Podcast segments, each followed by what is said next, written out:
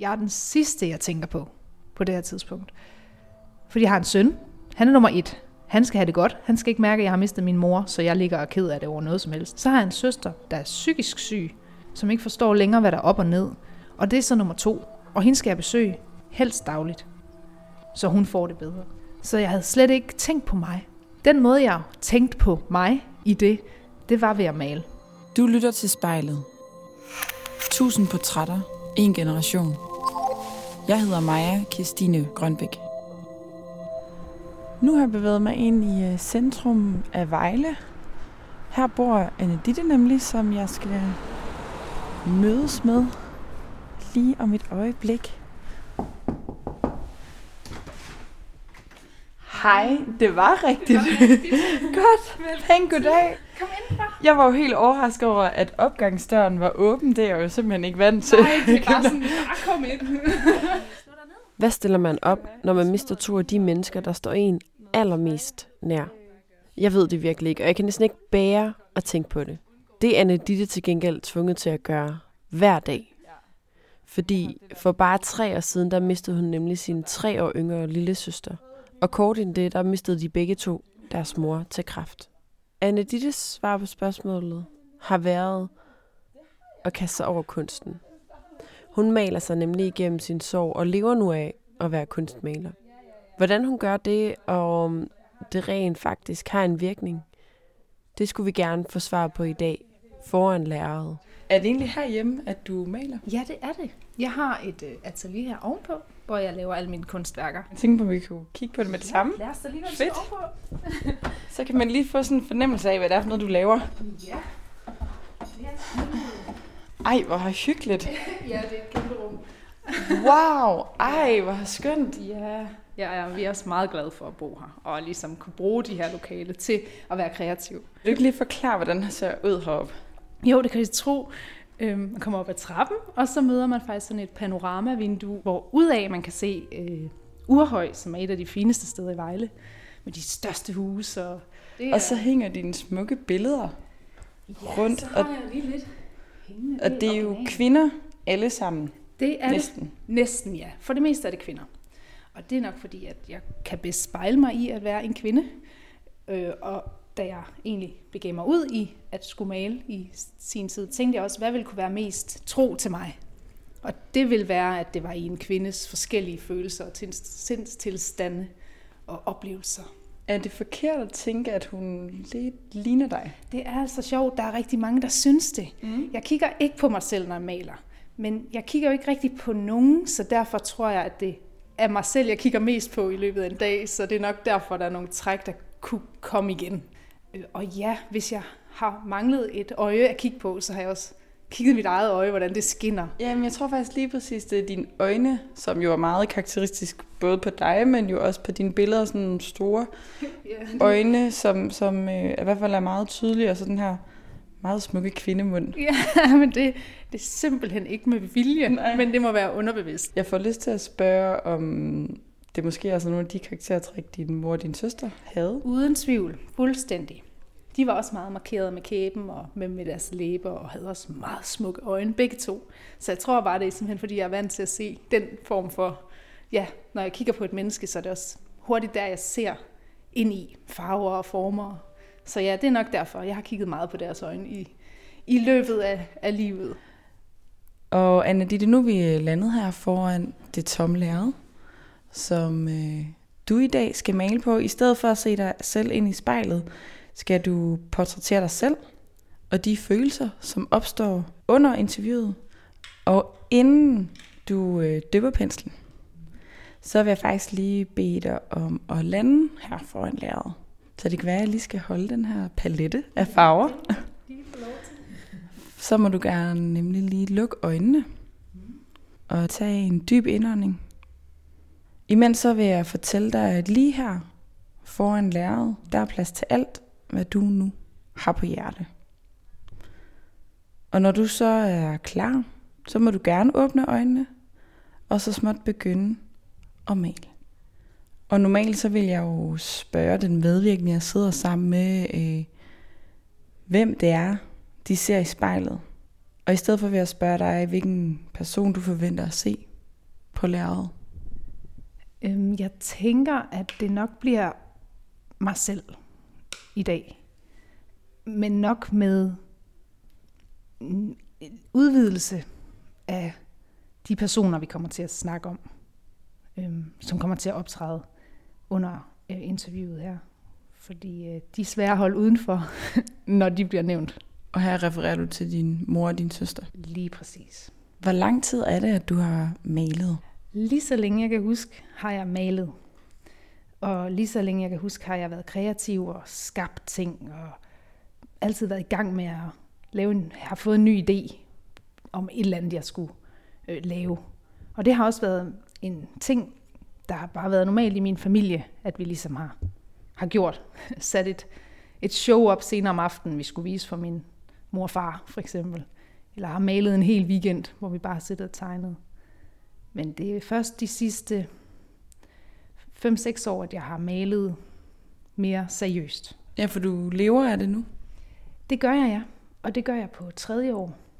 Øhm, Jeg begyndte at male seriøst, øh, da min mor øh, døde. Men jeg var ikke, jeg havde overhovedet ikke nogen selvtillid til det på det tidspunkt. Så der skabte jeg en masse kunstværker. Men jeg havde ikke nogen mål. Men da min søster så dør i år 2019, der bestemmer jeg mig for, at målet er simpelthen bare at kunne leve af det. Hvor, hvor kommer inspiration fra til at, at være kreativ allerede som barn? Øhm, jeg har altid været meget sådan øhm, glad for at entertaine lidt. Og så var jeg meget legende. Altså altid været meget et legebarn med alting. Og når jeg maler, så leger jeg på lærredet. Altså jeg udfolder mig her også. Jeg har altid haft lyst til at skabe noget, der ligesom gav mening for mig. Hvordan hænger det så sammen at være sådan et lejende og måske også lidt lettere menneske, og så opleve så stor en sorg, som du har i form af at have mistet både din mor og din søster?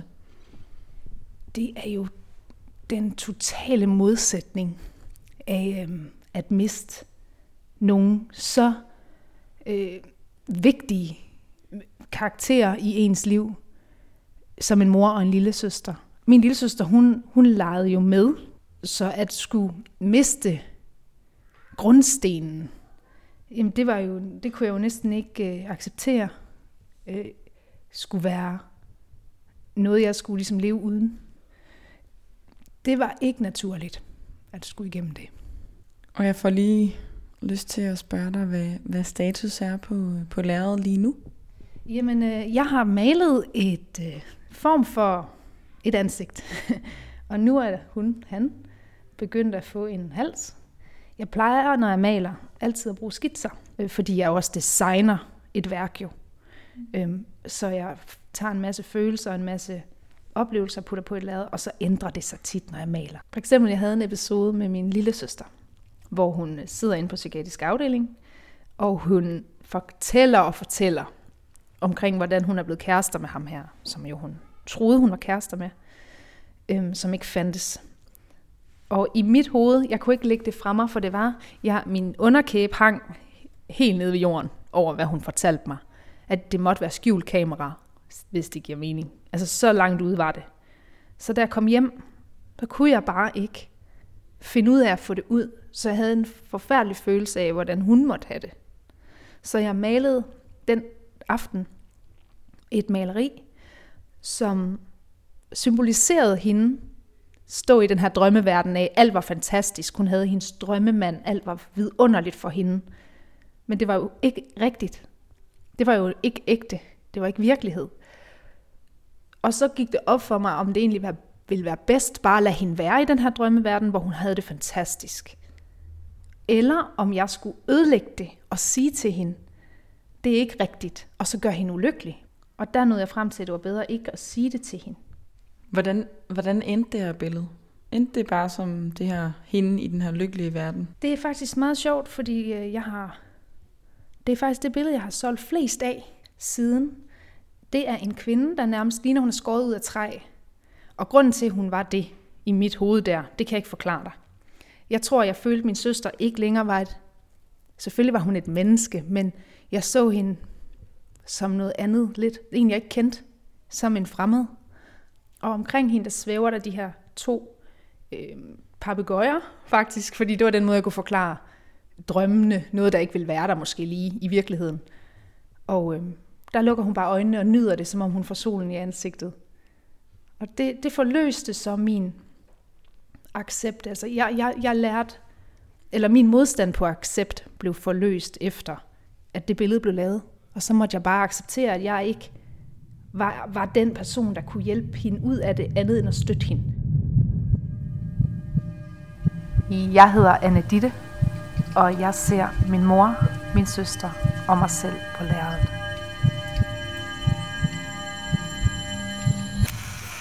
Der var tre års forskel på mig og min lille søster, men vi var sammen altid.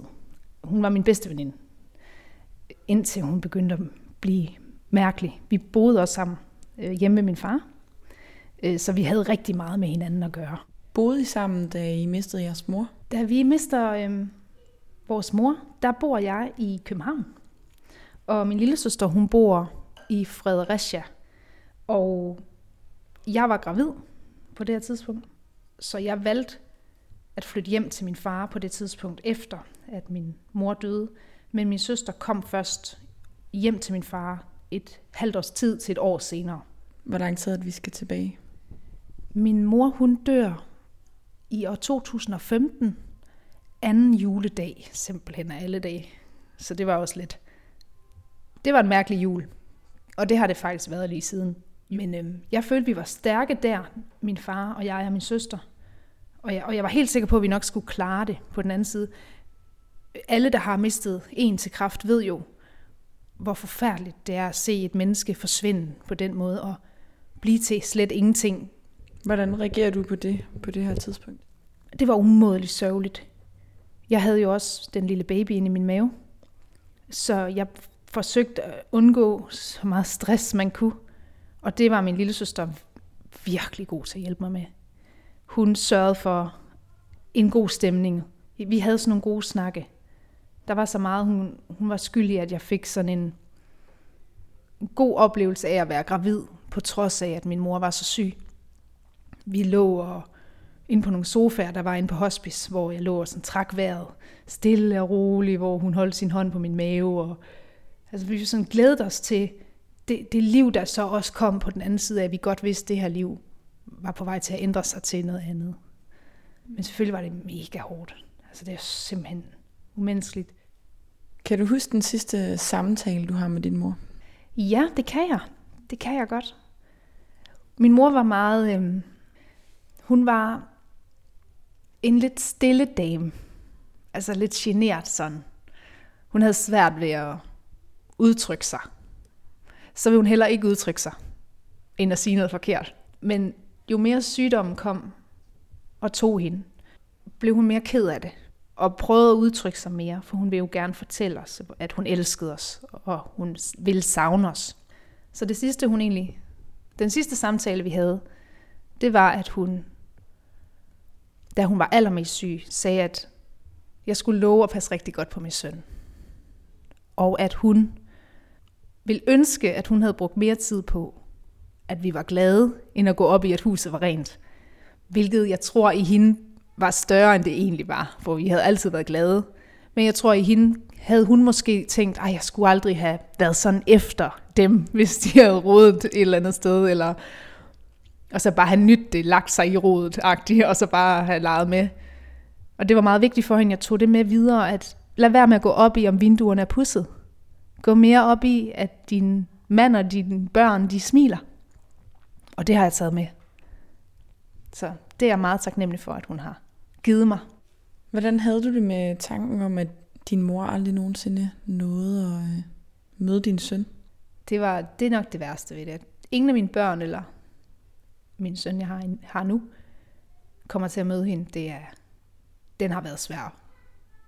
Det er nok den værste ved dem. Jeg har tit sagt sådan siden, og det er altså lidt i sjov, i sjov, så sjov det kan blive, øhm, Google er min mor. Altså, fordi når jeg har haft brug for et godt råd, eller hvis der var noget, jeg ikke vidste, så kunne jeg jo aldrig spørge hende. Og jeg havde ikke lyst til at spørge alle mulige. Du ved, det skulle ligesom være min mor, der skulle guide mig. Og så har jeg altid tænkt, hvad hun vil have sagt. Og samtidig så er det selvfølgelig rigtig svært at forklare til min søn, hvem hans mormor var. Fordi for ham vil hun jo altid bare være en sten, der ligger op på en kirkegård. Hvordan kan du mærke, at det er svært? Jeg får sådan lidt en klump i halsen af, at der er rigtig mange bedsteforældre jo, der er sammen med deres børnebørn, og det betyder rigtig meget. Jeg har selv haft en farmor og farfar, der betød sindssygt meget for mig. Og en mormor, der boede lige ved siden af min mor og far. Så det har, det har betydet rigtig meget. Der må jeg bare også være mormoren. Og, og så selvfølgelig snakke om hende, som om hun, at hun ikke er glemt. Og det har virket så godt det kunne. Du er enormt øh, god til at sætte ord på, hvad det er, der har foregået, og det her forløb, også, og også dine følelser. Jeg får sådan en, en lille vibe af, at du også er sådan, har færdigbearbejdet det. Er det, er det rigtigt forstået? Altså, færdigbearbejdet på en måde. jeg vil sige, det jeg har gjort, for ligesom at acceptere tingene, som det er, jeg tror egentlig, det er, fordi der var ikke nogen, der har sagt til mig nogensinde, at det her liv var nemt. Og der er ikke nogen, der har sagt, lovet øh, mig, eller lovet nogen, at man ikke skulle miste folk, og man ikke skulle igennem ting, der gjorde ondt. Og det var, det var jeg meget hurtig til at fortælle mig selv, efter jeg mistede min mor. At der er jo ikke nogen, der har sagt, at det ikke skulle være nemt, eller at det skulle være nemt. Der er heller ikke nogen, der har sagt, at det skulle være svært, men jeg kan ikke forvente noget. Så jeg bestemte mig hurtigt for at acceptere, at det var den sygdom, hun havde. Og nu var det så vigtigt for mig at komme ud på den anden side af det, så stærk som overhovedet muligt. Når vi lige sidder og snakker om, om tabet af din mor, kan du så mærke, at det giver, øhm, at det overfører nogle penselstrøg til, til læreret? Det kan det bestemt. Når jeg sidder og snakker om det, så bliver jeg sådan reddet lidt tilbage i den tid. For eksempel tegner lige øjne Så bliver det lidt sådan nogle, nogle min, min mors øjne lidt, kan jeg se, der er sådan lidt ked af det. Eller sådan lidt fortabt. Der er ikke rigtig noget at gøre jo, øjne. Men sådan stadig med håb i, ikke? Altså. Var det sådan lidt fortabte øjne, hun havde til sidst? Fuldstændig. Altså jeg husker min mors øjne til sidst, som værende meget sørgelige. Altså fordi vi kunne jo ikke sige noget. Nogen, hun kunne heller ikke selv alle vidste jo, hun vidste også godt selv, hvad der skulle ske. Og hvordan kommer de øjne til udtryk her på lærret?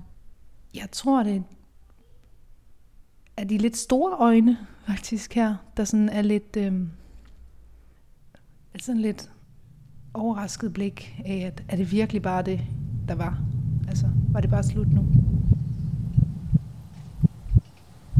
Jeg hedder Anne Ditte, og jeg bruger mine malerier til at bearbejde min sorg. Du fortalte lige før, at dig og din søster I reagerede meget forskelligt på, på tabet af din mor. Vil du forklare, hvad der skete med din søster herefter? Ja, og inden jeg kan forklare, hvad der skete med min søster efter, så må jeg lige forklare, at min søster havde været igennem en meget, en meget traumatisk oplevelse før det her. Og det var, at hun faktisk havde mistet en mistet en ekskæreste, som havde begået selvmord, øhm, da hun var 18. Så da min mor dør, der er jeg helt sikker på, at det bringer en masse flashbacks tilbage for hende til ham. Så hun forsvandt rigtig meget ind i sig selv. Hun, hun snakkede ikke rigtig om det med nogen. Det kunne hun simpelthen ikke. Det var ubærligt for hende. Vi snakkede om det, hende og jeg, men hun kunne ikke nævne det for andre. Og der vælger hun så en vej, hvor hun flygter ind i, ind i stofferne. Og det er primært hash, men det giver hende så en hashpsykose. Først så gør hun det i små. Øh, men jeg begynder godt at kunne fornemme en ændring i hendes person. Hun er mere væk hjemmefra. Jeg kan ikke få fat i hende. Jeg ved ikke, hvad hun laver. Og på det tidspunkt, der bor hun jo sammen med mig. Øhm, så jeg stoler på, at hun ikke kunne finde på sådan noget. Men jeg fornemmer, at der er noget galt. Men jeg tænker jo også, at jeg har en sorg, hun har en sorg. Og det bebejder man jo hver for sig.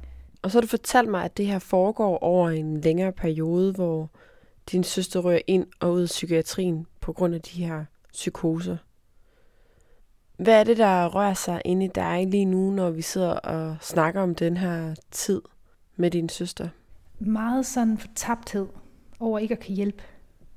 Meget sådan øh, lidt, der var nogle ting, jeg var lidt øh, restløs over hende, eller modløs på hendes vegne, hvis man kan sige det. Jeg, jeg kunne ikke ændre hendes skæbne. Altså, jeg kunne jo ikke sige til hende, nu tager vi til psykolog to gange om måneden, fordi hun ville ikke med. Altså, mm. Så det var sådan den der modarbejdet i, at jeg prøvede at hjælpe hende, men hun ville ikke. Altså, der var bare ikke noget, nogen vej ud for hende. Og de ting, du sætter ord på nu her med din søster, kan du se, at det kommer til udtryk på billedet der? Hun fik nogle lidt andre øjne nu, øh, hende her. Mm, stadig lidt mutte øjne, men lidt flere nuancer, tror jeg, i form af, tingene kunne have udspillet sig anderledes, tror jeg, jeg synes. Hvis bare der havde været mere villighed for forandring. Og jeg tror, det er det, som det er den forandring, jeg kommer til at male lidt, du ved. Der var lys, hvis bare man havde lyst til at se det lys, men det havde man bare ikke lyst til. Så jeg tror, det er det, jeg får formet her. Lyset på en eller anden måde. Jeg kan ikke lade være med at tænke, at det er fuldstændig uoverskueligt at skal besøge sin søster på psykiatrisk afdeling og lige pludselig være en kæmpe stor støtte for hende, når man selv også lige har mistet sin mor og stadig sørger over det. Hvordan håndterer du det på det her tidspunkt? Jeg følte ikke, at øh, jeg var færdig med at sørge over tabet af min mor da min søster dør. Så i, den, i det stykke tid, fra at hun er bliver så syg psykisk, og, og fra min mor dør, og hun kommer ind, det er næsten ikke som om jeg tænker andet end jeg er bare på, på de her tidspunkt. Altså jeg, jeg er den sidste, jeg tænker på på det her tidspunkt. Fordi jeg har en søn. Han er nummer et. Han skal have det godt. Han skal ikke mærke, at jeg har mistet min mor, så jeg ligger og ked af det over noget som helst. Han skal bare have en velfungerende mor, der er glad, som gider lege og som er der for ham. Så har han en søster, der er psykisk syg, som ikke forstår længere, hvad der er op og ned. Og det er så nummer to. Og hende skal jeg besøge helst dagligt, så hun får det bedre. Så jeg havde slet ikke tænkt på mig øh, i det. Den måde, jeg tænkte på mig i det, det var ved at male. Det var der, jeg kunne tænke på mig. Og der tog jeg ligesom en følelse, eller en, en oplevelse, en tilstand, et, en tanke ud af mig, og så slog jeg det op på lærredet. Og så så jeg faktisk på det lærred og tænkte, nå, det var sådan, du havde det. Og det var først, når jeg var færdig med værket, at jeg vidste, hvordan jeg egentlig havde det. Og så kunne jeg bedre finde ro i mig til at være der for de andre, der ligesom ja, enten var en baby eller meget syg. Det var sådan, jeg håndterede det tabet af min mor og min søsters sygdom. Hvordan mister du din søster? Min øh, lille søster, hun vælger at øh, begå selvmord inde på den lukkede afdeling, på psykiatrisk afdeling. Og det gør hun ved, at øh, hun har efter sine en date med rapperen Eminem. Det har hun den 5. februar. Og af gode grunde kommer han ikke fordi han ikke rigtig kender hende. Men det ved hun jo ikke.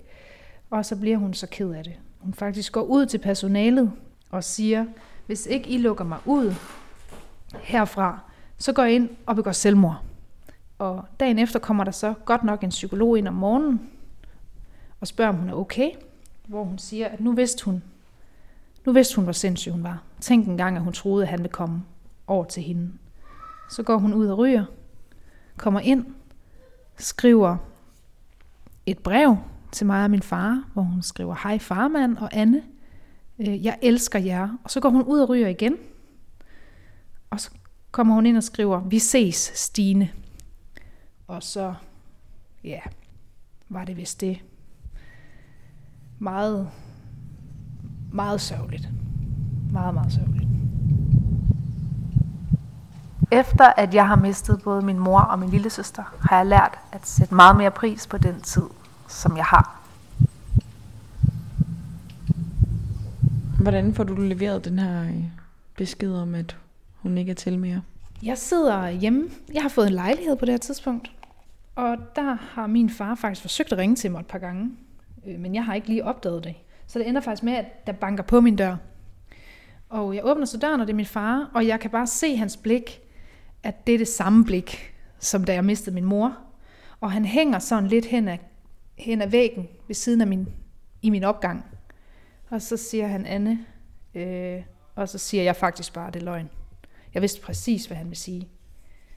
Og øh, så bliver jeg så ked af det. Jeg falder bare sammen. Min far holder om mig, og min søn vågner. Og vi sidder så inde i stuen alle sammen, og, og er selvfølgelig helt forvirret. Men den dag, og lige der, der lovede mig og min far hinanden, det her, det skal ikke slå os ud. Det, det har vi simpelthen ikke tid til. Hvad betyder det, at I ikke har tid til det? Har I ikke tid til at sørge? Det skal ikke forstås som, at vi ikke har tid til at sørge, fordi vi laver ikke andet.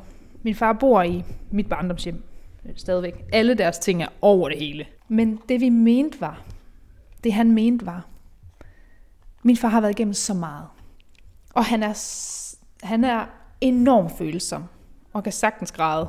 Men er også stærk på, at han nægter også, at hans liv skal være, det skal være historien.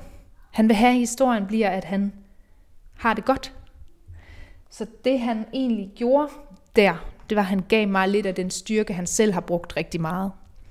Som gjorde, at jeg ligesom kunne få lidt af det med at se nu på de gode ting, vi har tilbage. For vi får ikke hende tilbage. Jeg er jo helt imponeret over, over den roststyrke, og det er jo altså kun tre år siden, den dag i dag, at du så mister din søster også. Jamen, hvordan finder du energi til at være mor, der leger, og datter, der griner med din far, og nu at du sidder her og deltager i et interview og, og maler endnu et, øh, et kunstværk? Den måde, som jeg finder overskud til at øh, min hverdag, den måde, jeg finder overskud til min, min, at være der for min far også, og min kæreste og min søn, det er simpelthen ved, at jeg vil noget. Jeg vil også leve lidt for dem, der ikke er her mere. Altså, jeg vil gerne leve lidt for min lille søster. Jeg synes, det er rigtig, rigtig, rigtig ærgerligt, hun ikke er her og oplever min søn og oplever mit liv. Jeg vil gerne have gjort det med hende. Det var ligesom meningen, at vi skulle gøre de her ting sammen. Så når jeg maler og lever, så lever jeg også for hende. Og jeg lever også for min mor. Hver eneste dag husker jeg bare at være taknemmelig for det, jeg har. Fordi livet kan bare så hurtigt tage det fra dig.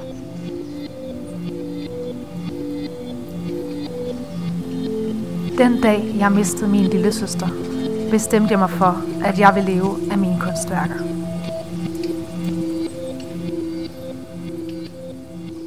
Efter jeg mistede min søster, der er jeg jo virkelig følt mig afskåret fra mig selv. Fordi min søster var jo mig. Altså, forstå mig ret.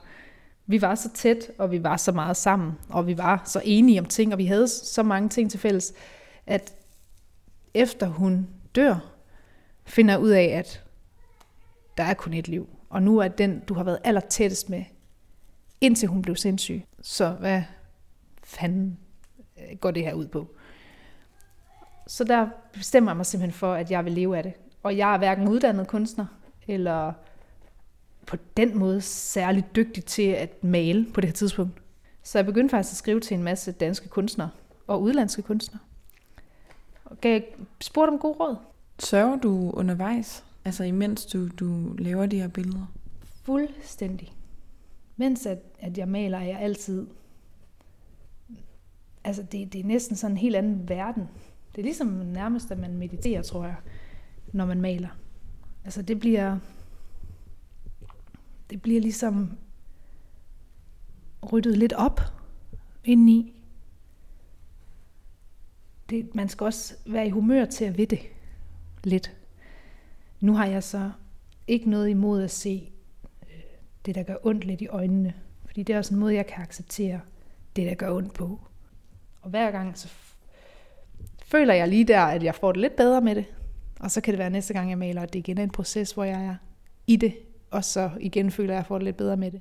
Kan man beskrive det, at du begynder at male lige efter på den her måde, og du bruger det til at sørge på lidt som en flugt også fra din sorg? Det kunne man godt tænke. Hvis ikke det var fordi, at jeg tænkte så meget på dem imens. Man kan sagtens tænke, at det ligesom var en måde at få det ud, altså et andet misbrug. altså et misbrug, hvor man ligesom malede bare i stedet for.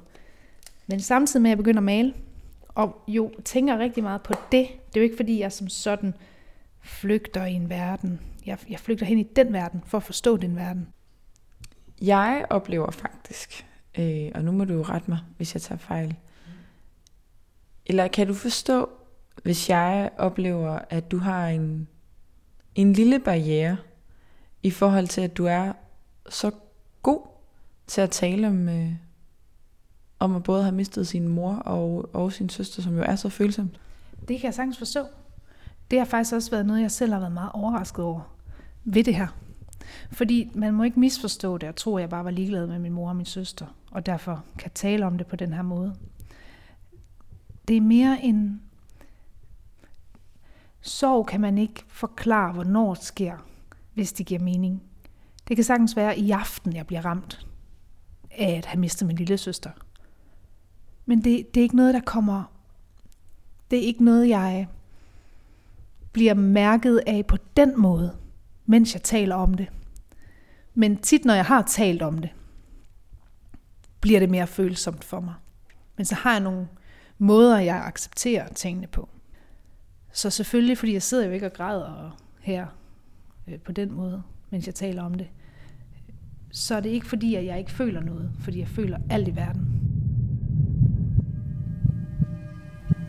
Jeg hedder Anne Ditte, og jeg udfolder mine følelser i de kunstværker, som jeg laver.